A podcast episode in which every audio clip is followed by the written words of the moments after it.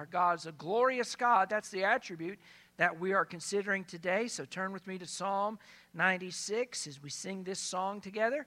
Been some wonderful singing this morning about how great and glorious our God is, and there's none like him. And, and so I want you to do something this morning, perhaps just like Moses did over there in the book of Exodus. And, and we've already sung this in a, in a way. Open up the heavens, Lord. We want to see you. Uh, we want to see him because our God, again, is a God that's not seen, he's heard. He speaks to us. And if you want to see him, you have to open the word now and, and let him reveal himself to us. Creation does reveal him, a general revelation, but it's his word that gives us a specific revelation of who he is and what he's like. But your desire, my desire this morning, if we've just sung this, should be like Moses God, I want to see you, I want to know you, I want you to reveal yourself to me. That should be the longing of our hearts if God truly is the glorious one. Uh, that he is worthy uh, of all of our admiration, all of our focus, and, and all of our attention. He is the gracious God, the most glorious God, the, the most glorious being of all. And so, Moses, when he had his encounter on Mount Sinai over in Exodus uh, chapter 33, it was there that he said, God, God I want to see you, your splendor, your majesty, your holiness. I want to see you. And God said, You can't do that, Moses. You can't do that because anybody sees me, he'll die. So here's what I'm going to do, Moses. I'm going to put you in the cleft of the rock, and I'll pass by, and you'll see my goodness. Uh, but, but Moses, I, I, I am too glorious for you to look upon. And as we gather this morning, we do gaze upon a glorious God, and we gaze upon him in his word. And that's why we open the word to hear him speak. If you have eyes to see this morning by faith, God will make himself known. We have to look for him. We have to search for him. He wants a heart that longs to know him this morning. And I pray that that's your heart and my heart. We want to see him because he's the most glorious thing there is. There's nothing more glorious than God. You would agree, amen? Amen. God is glorious. But here's the amazing thing when we try to define what it means to be glorious in God's glory, frankly, it's impossible because it's beyond our ability to even estimate, to even calculate or understand or, or describe with words what he's like in this way. You know why? There's no comparison. There's none like him. He is the most glorious of all. And so there's no valid comparison that we can bring forth and say, oh, he's like this, because he's so much more. He's glorious. In fact, all of our descriptions, all of the adjectives that you and I could contrive and come up with, would not do justice to the awesome glory of God. And when you think about that glory, most of the times when we think about it and we read about it in the scripture, what we see with God's Shekinah glory is a, a glorious presence a, light that emanates from him, that shines forth. And every time that light appears, it's as though men fall down as dead because it, it's that brilliant light that just overwhelms them as they're in the presence of God. And see, Scripture reveals that to us. It says that's what He's like. In fact, even there, He, he veiled Himself within the, the Holy of Holies. And, and yes, that glorious pillar was there. And, and led God's people out of the wilderness, out into the through the Red Sea, and and, and, and separated them from their enemies when they departed Egypt. But but that glorious presence has been veiled and come to us in Jesus. When we think about God's glory, His radiance, all of the beauty that He is that emanates from Him, eh, what God's glory is, is it encompasses all of His greatness and beauty, all of his perfections, all that God is. And that radiance that shines forth, that brilliance, that beauty that emanates from him, is reflected in all that he does and all that he is. And it's critical that you and I look for that glory, that we realize you and I were made to glorify him. When we gather for worship, what we are saying, we are gathering because there is one that is more glorious than anything in this world. And He deserves our attention, our affection, our devotion.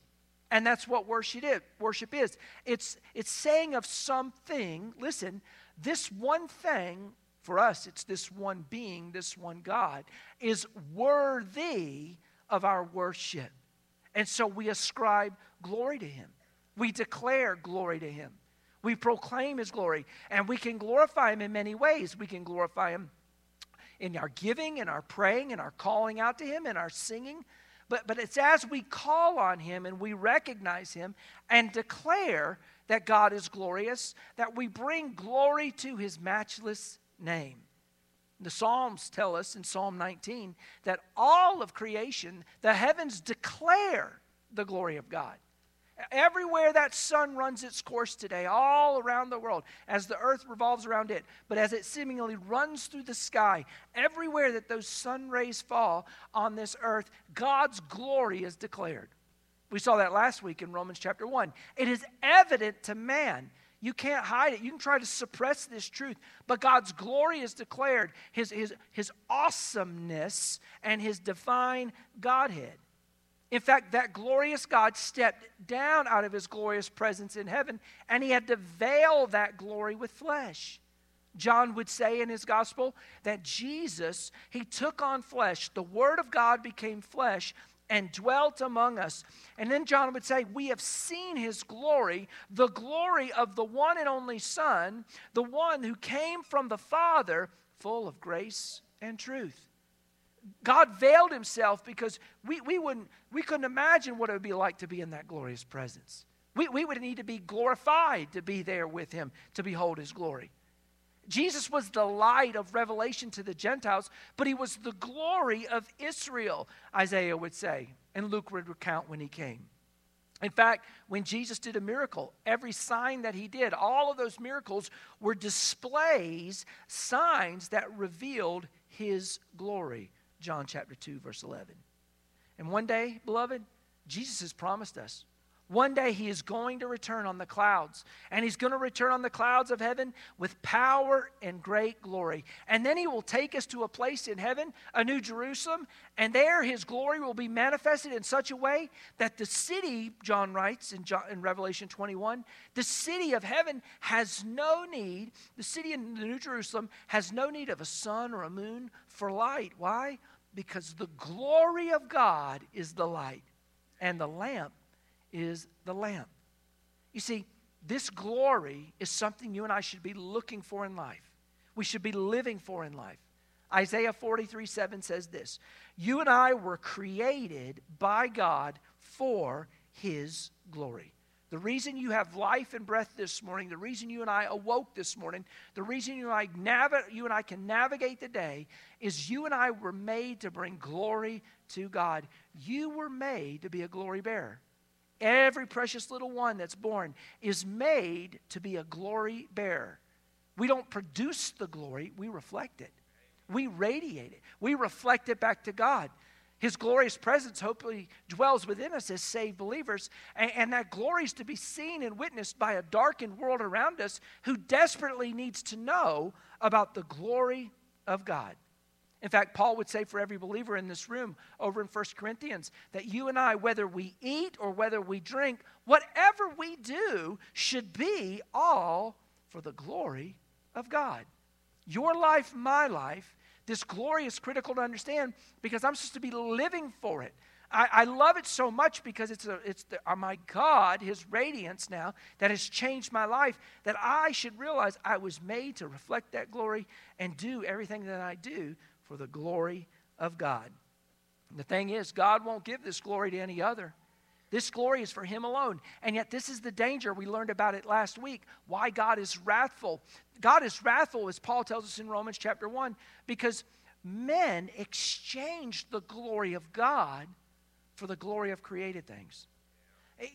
We're inclined to worship something. We, we glorify idols. We glorify things in our life. Some of us have vain self glory. I mean, just look at social media, right?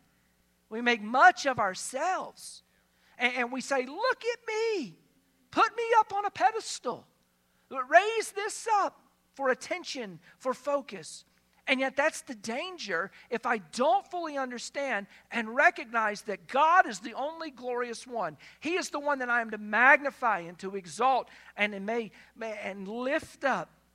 We'll glorify all of our passions, our possessions, our accomplishments, and those things. And if we aren't careful, we'll glorify ourselves. And that's why understanding this attribute of God, that He is the glorious one and there is no other, is critical in my daily walk with Christ. Lest I be guilty of giving attention to something that really is not glorious after all. So I want to stand and honor God's word and hear God's song that he wrote through David so that our heart's desire might be to see the glory of God, to understand the glory of God, and for our lives to be transformed. Reading in Psalm 96, and David says, Oh, sing to the Lord a new song! Exclamation point. Sing to the Lord all the earth. Sing to the Lord, bless his name. Proclaim the good news of his salvation from day to day. Declare his glory among the nations, his wonders among all peoples. Why? For the Lord is great and greatly to be praised. He's to be feared above all gods. For all the gods of the peoples, they're not really gods, they're idols. But the Lord made the heavens. And honor and majesty are before him, strength and beauty are in his sanctuary.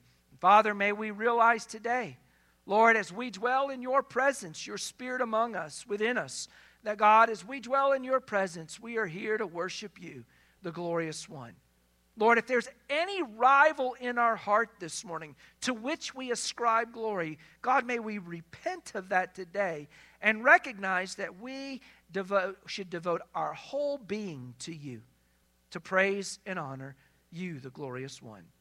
Father, forgive us for our vain pursuits and forgive us when we've glorified the wrong things. God, thank you that there is grace and mercy with you. God, reorder our affections today if necessary, Lord, so that we prioritize what really matters, and that's you, the glorious one. We love you and we praise you, and we ask now that your word and your spirit would speak to our hearts, and that, God, we'd be made new. In Jesus' name we all pray. And all God's people said, Amen and amen. Psalm 95, 96, 97, 98, all these songs go together. Uh, they're put together in order this way because they all highlight a couple things. They highlight worship. Well, they're songs, they should, right?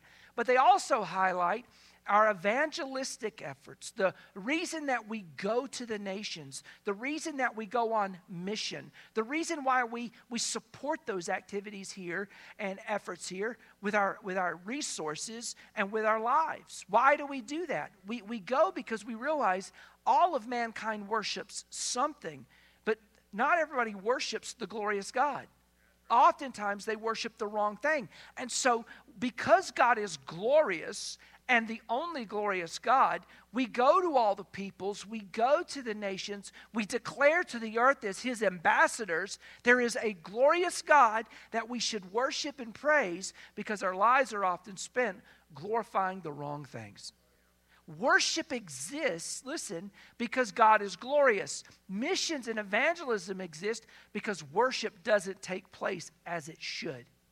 And that's what we need to realize. That's why God's glory is so important to us that I'm living for it in my life, lest I worship and glorify the wrong thing. And so David just issues an invitation, the invitation that you and I should be issuing to everybody. Listen, next week, you and I should have invited someone, introduced them to the glorious God that God puts in our path, people we work with, people we go to school with, individuals we live near, maybe even our own family, and invite them to say, man, you ought to come see who the glorious God is and worship Him. Because it may just be the case they're glorifying the wrong thing, some created thing. And God gives us those opportunities throughout the week many opportunities. And they should see in your life and my life that we're living for this glorious God. But David issues this invitation Hey, sing a song with me, sing a new song, sing to the Lord all the earth, and bless his name. Proclaim the good news of his salvation from day to day, and declare his glory among the nations. You notice there the earth, the nations, the peoples, the world. He'll say this over and over again in this psalm. These three entities, the earth, the people, the nations, they need to hear the truth that our God is the glorious one. And we issue an invitation to them to come and join us in celebrating Him, to praise the glorious God. Why? Why does the Muslim shout Allah Akbar and no one gets in a fit about it. But you say, Praise Jesus, and they get in a fit about it. Why? Because Jesus is the glorious one, and no one wants to surrender or acknowledge him as the glorious God. But we're inviting them to do that. We're telling them you really need to do that. You should bend the knee now while there's time and praise the glorious God. You, you praise him because he's the glory of his name. Now, that word glory is the word kavod. In Hebrew, what that means is there is a great weight to the glory of God when you and I think about how awesome He is, His glory that radiates from Him, the weight of that is so great, we, we can't hold it up. It's glorious. And that is what we are declaring to a world around us the great and glorious God. And our God is a glorious Redeemer. He saves, it says here in verse 2, to proclaim the good news of his salvation from day today. Every day, you and I should be declaring God's great, glorious salvation that we've experienced. Praise God, we've been saved. But that's not just something that happened way back when I walked in all an aisle and I prayed a prayer. I, I'm being saved every day. Amen? You know, I know that. It's the gospel. I realize that. I'm a wretched sinner. And I die to self and find new life in Christ. And one day I will be saved when Christ returns and I get a glorified body. His redemption is something that we're declaring good news in a world of bad news. We should be declaring that truth to the world around us, declaring His glorious name, His glorious presence his glorious works, all that he has done, these awesome works, these wonders, these awestruck wonders we just sang about, we should be declaring to the world around us that our God is the God who does impossible things, too difficult for us to do, but unusual, uh, wonderful, beyond explanation. That is our God. In other words, you and I should be telling people, hey, come here, let's get the download. Let's get the 411 right now. What does Scripture say about our God? Here, listen to this information. You haven't heard this before. There is only one glorious God. His name is Jesus, and He wants to radically change your life, and He can do it. And we're supposed to be issuing this invitation because the truth is they're not glorifying Him. Maybe we're not, and that's why we're not issuing the invitation. Oof. You see, our glorious God, He's going to tell us in three things about Him. He's going to tell us first, He's the glorious Creator. Notice how He does this and why He does it, I believe. Verse 4 For the Lord is great and greatly to be praised. He's to be feared above all gods, but not that they're gods, right? For all the gods of the peoples are idols. They're not really gods. You see, because it's the Lord who made the heavens honor and majesty are before him, strength and beauty are in his sanctuary. And you stop and think for a moment. You see, the gods that mankind worships, right? They think they dwell in the heavens, but really they don't. Our God is the God who made the heavens, He is the great creator who made all things. It's our God, the great God. And He is the God above all gods. There's none greater than Him. He is the one who reigns and rules. He's not some little petty deity that man forges with his hands and makes into a God. No, God made us. God made the heavens, God made the earth, God made all things. And God displayed his power, God displayed his ability, God displayed his love even in making all these things and offering to remake them. And he and he alone is worthy of our absolute best because He made us. Now, our praise should be proportionate, someone has said, to the object that we worship. And God's greatness as the great creator demands the worship of all that has been made. And so we go to them, we say, it's this God, as he says in verse 4, that should be feared, greatly feared, greatly revered, not the idols of men's hands. Do you realize the idols in the Old Testament, when you study there and you see about Baal or Nabu or Chemosh or any of the others that are there, Dagon, what's fascinating is they made those idols and they would bow down and worship those idols. And those idols would scare their followers into action. In other words, if you don't worship me, I'm going to not let it rain on your crops. If you don't worship me, I'm not going to increase your, your, uh, your flocks. If you don't worship me, I'm not going to give you victory in war. That was how they viewed their idols. Our God's not feared in that way. Our God is revered because He is the glorious God, and we can do nothing without Him. He's the creator God, not the created thing. An idol, again, is fashion. They're nothing. They're worthless. They're feeble. We've already studied that over in Psalm 115, verses 3 through 8.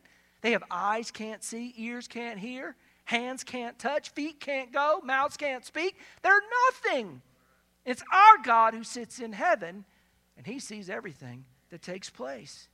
You see, their gods dwell in the place where God made all things. That's it's a picture for us to realize just how glorious our God is and what we should recognize each and every day. Now, again, this is de- the danger if we don't understand the significance of this as God being the glorious creator. Because when man rejects his creator, what he does is he makes himself whatever he wants to be until he dies. And then he has to acknowledge that truth. So a man can say, I'm a woman. A woman can say, Well, I'm a man. A child can think she's a cat. A boy can think he's a walrus. But the truth is this God is God, and we're not. It's He who's made us, and not we ourselves. We recognize that when we come into worship and we realize who the glorious Creator is, and we realize all we create is a great big mess, and I want to surrender and yield my life to Him so that He can remake it and make something glorious out of it. And only our God can do that. Now, when God is there, stop and think for a moment, in His presence, what, he, what, what the, David has said here in verses 6, he gives us these four attributes or four qualities uh, to describe the presence of God, what is around him, and the worship around his throne. And in my Bible, I just put one, two, three, four, like a little marker in verse 6 of honor and majesty, strength and beauty. Because when you stop and think about what's gathered around his throne, and you think of it in the context of this is around the glorious God, the creator God, strength and beauty, honor and majesty. And you stop for a minute and think about how those characteristics, those qualities are often used to describe our idols. And you just contrast those two for a moment. I mean, things that are honorable are things that are lifted up and exalted, right? I mean, who is higher than our God? Hello? Nothing, no one, nothing. And yet, what do we do with our idols?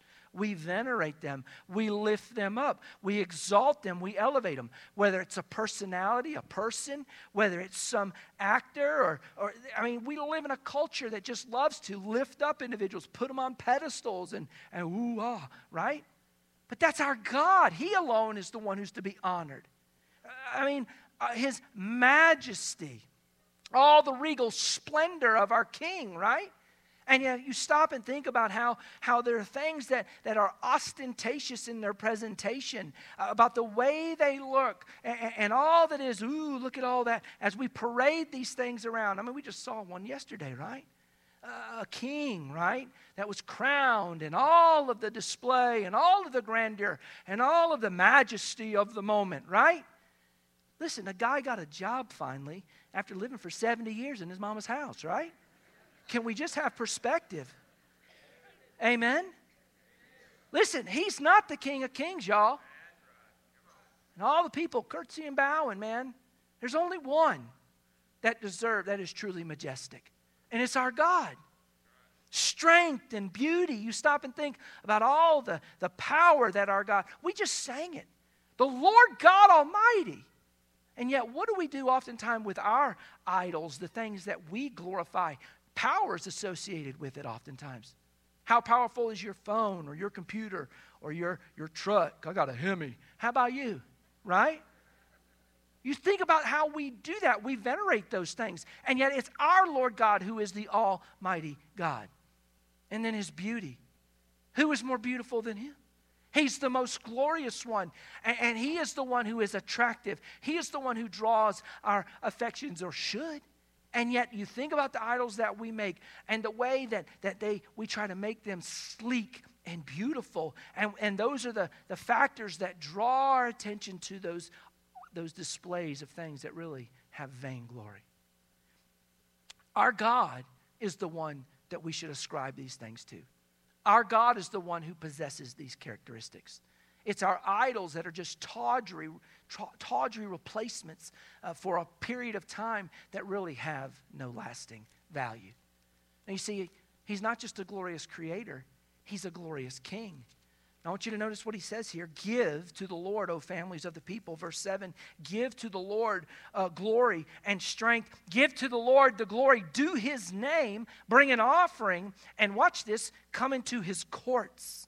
Worship the Lord in the beauty of holiness. Tremble before him, all the earth. And say among the nations, The Lord reigns. Why? We come into his court, we tremble before his throne, we recognize in, in, in reverential awe of who he is. Our God reigns. He is the glorious king on his throne, and no one's going to kick him off his throne. No one is going to usurp him. No one is going to remove him. There was one who flew over his throne and thought he was something, y'all.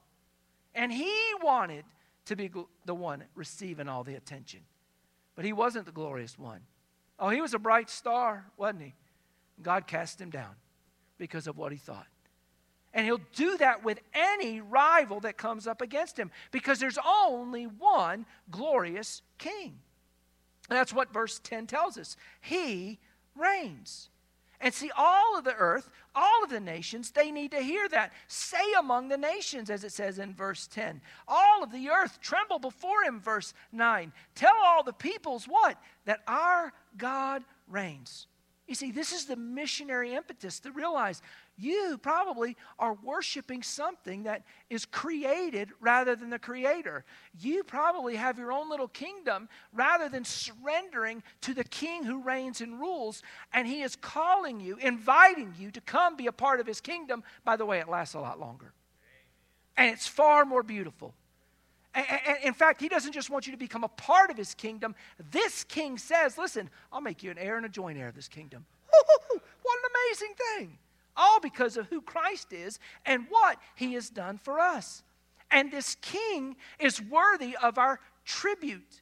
That we come to him, we give to him, we ascribe to him, we declare to him, we count it down, we mark it out. There's no God like our God. He has the strength, he has the beauty, he has the glory, the glory of his awesome name that never changes.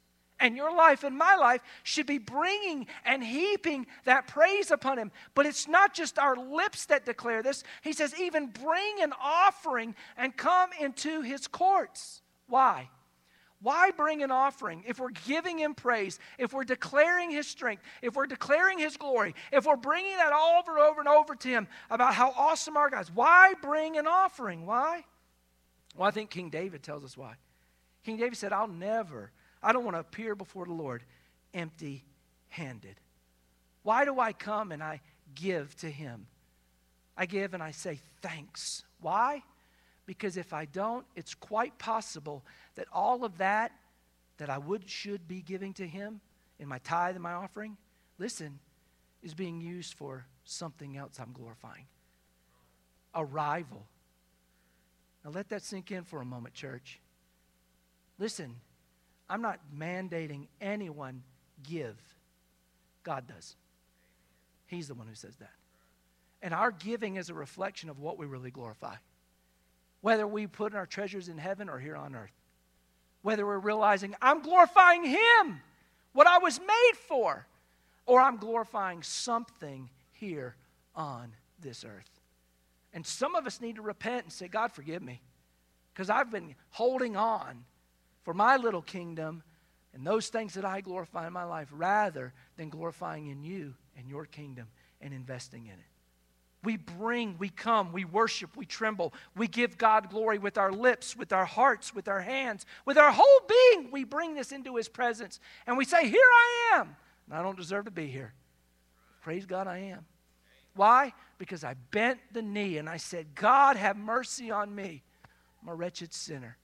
My little kingdom, it's a mess, Lord.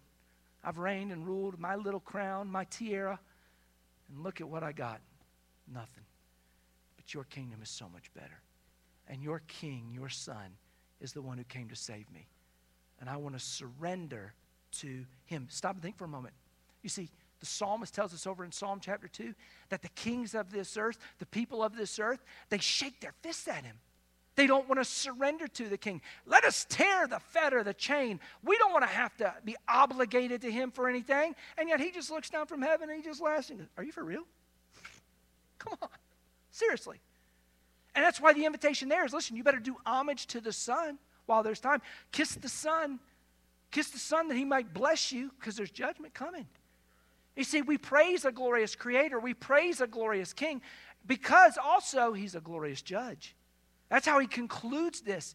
Look at the second half of verse 10. The world also is firmly established, it shall not be moved. He shall judge the peoples righteously.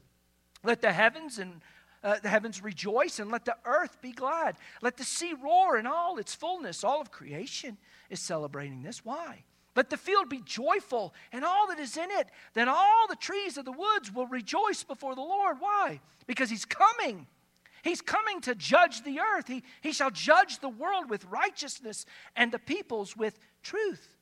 Now, I took my Bible, I have a mark, I pinned here, and I marked this in verse 10. He shall judge. I circled judge there, and I drew a line down to verse 13. He's coming to judge, and, and he shall judge. I circled there. You know, if God says something three times, I'd pay close attention. Amen? He's the glorious judge.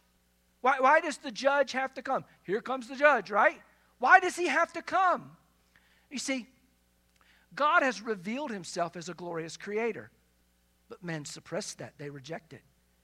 God has revealed himself as a glorious king. Jesus said, My kingdom is not of this earth, right? He's a king who reigns and rules. He's the king of kings. He could have he could have called 10,000 angels, right? If he wanted to. He, he was the one who was born king, the one that we should have expected to be the king, the promised king, the, the son of David that was expected. And yet, not everyone acknowledges that. But it's also this king, this glorious creator, this glorious king, that one day is going to be a glorious judge. And he's going to judge all things. In fact, Paul says to the Athenians over in Acts chapter 17 and verse 31, it says, Listen, truly these times of ignorance God has overlooked, but now commands all men everywhere to repent. Why? Because he's appointed a day on which he will judge the world in righteousness by the man whom he has ordained. Who is that man? He has given us assurance of this to all by raising him from the dead. Who was raised from the dead? Jesus. Who's going to judge all things? Jesus. Who made all things? Jesus. Who's the king over all things? Jesus. He is the glorious creator, king who will judge all things. Flip over with me just for a second over to Psalm 94. Just flip a page there over to Psalm 94. Let's listen to this about the judge. O Lord God, to whom vengeance belongs. O God, to whom vengeance belongs. Shine forth. Why? Rise up, O judge of the earth. Render punishment to the proud. How long will the wicked, how long will the wicked triumph? They utter speech and speak insolent things. All the workers of iniquity boast in themselves. Watch this. You break in pieces, they break in pieces your people, O Lord, and afflict your heritage. They slay the widow and the stranger and murder the fatherless. Yet they say, The Lord does not see, nor does the God of Jacob understand. Yes, he does.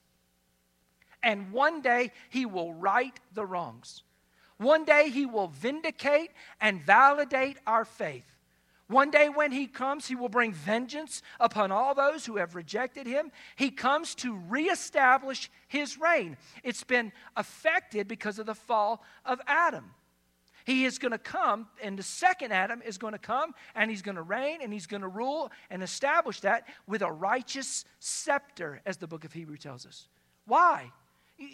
Over in Psalm 96, it says it the heavens, the earth, let the sea roar, the field be joyful, all the trees rejoice. Why? Because all of creation groans to be set free from the effects of sin.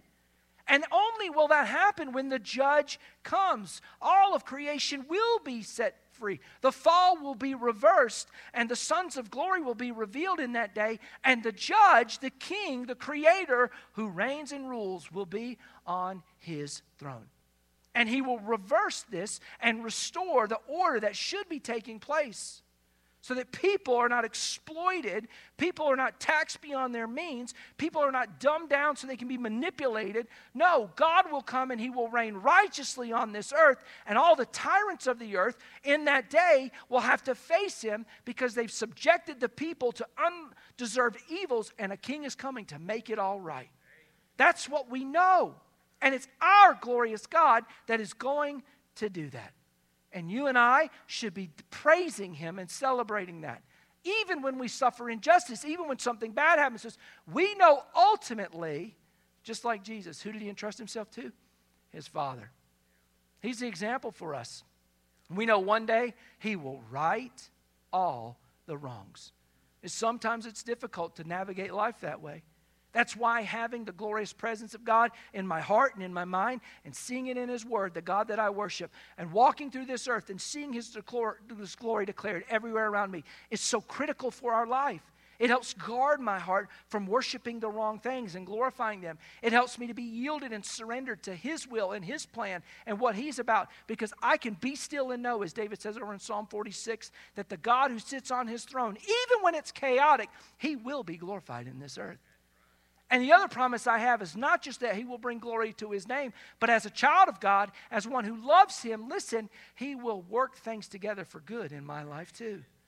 Praise God.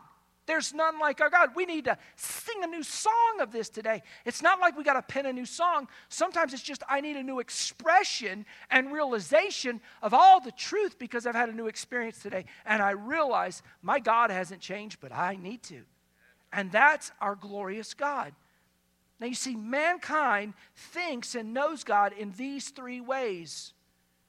Either he, they know him as the creator.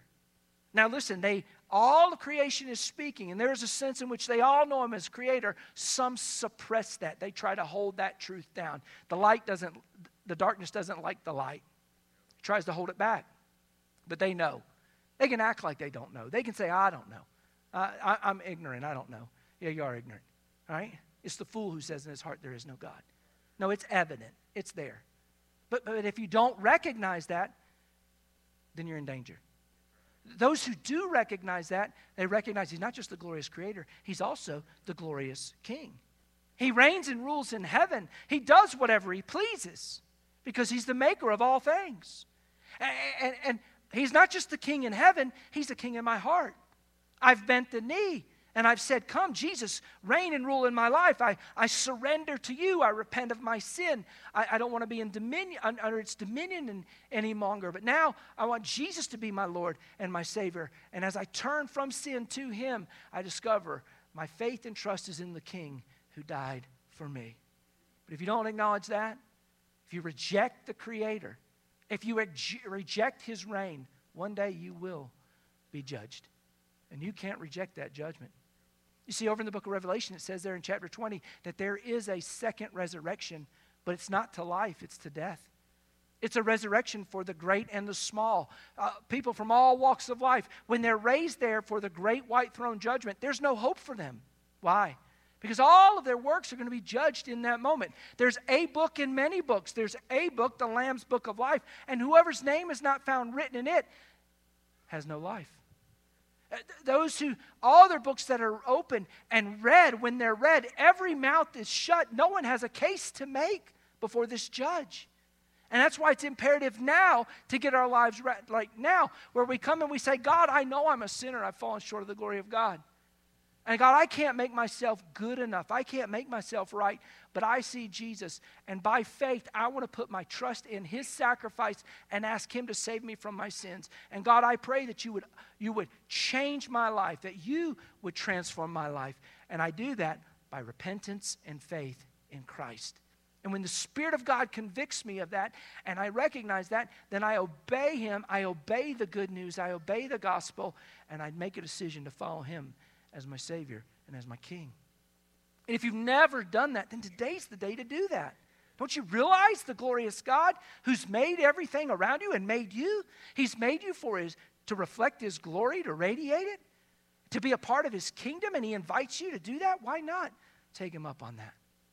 In fact, that's what we do at the end of the service. We extend his invitation as his ambassadors. We, we implore you, be made right with God. while there's time. And for those of us who have, it may be the case today that we need to do some repentance as well because you know what? We've glorified in all the wrong things, we've gloried in them. And maybe even vain, selfish self glorification. That's the worst of all.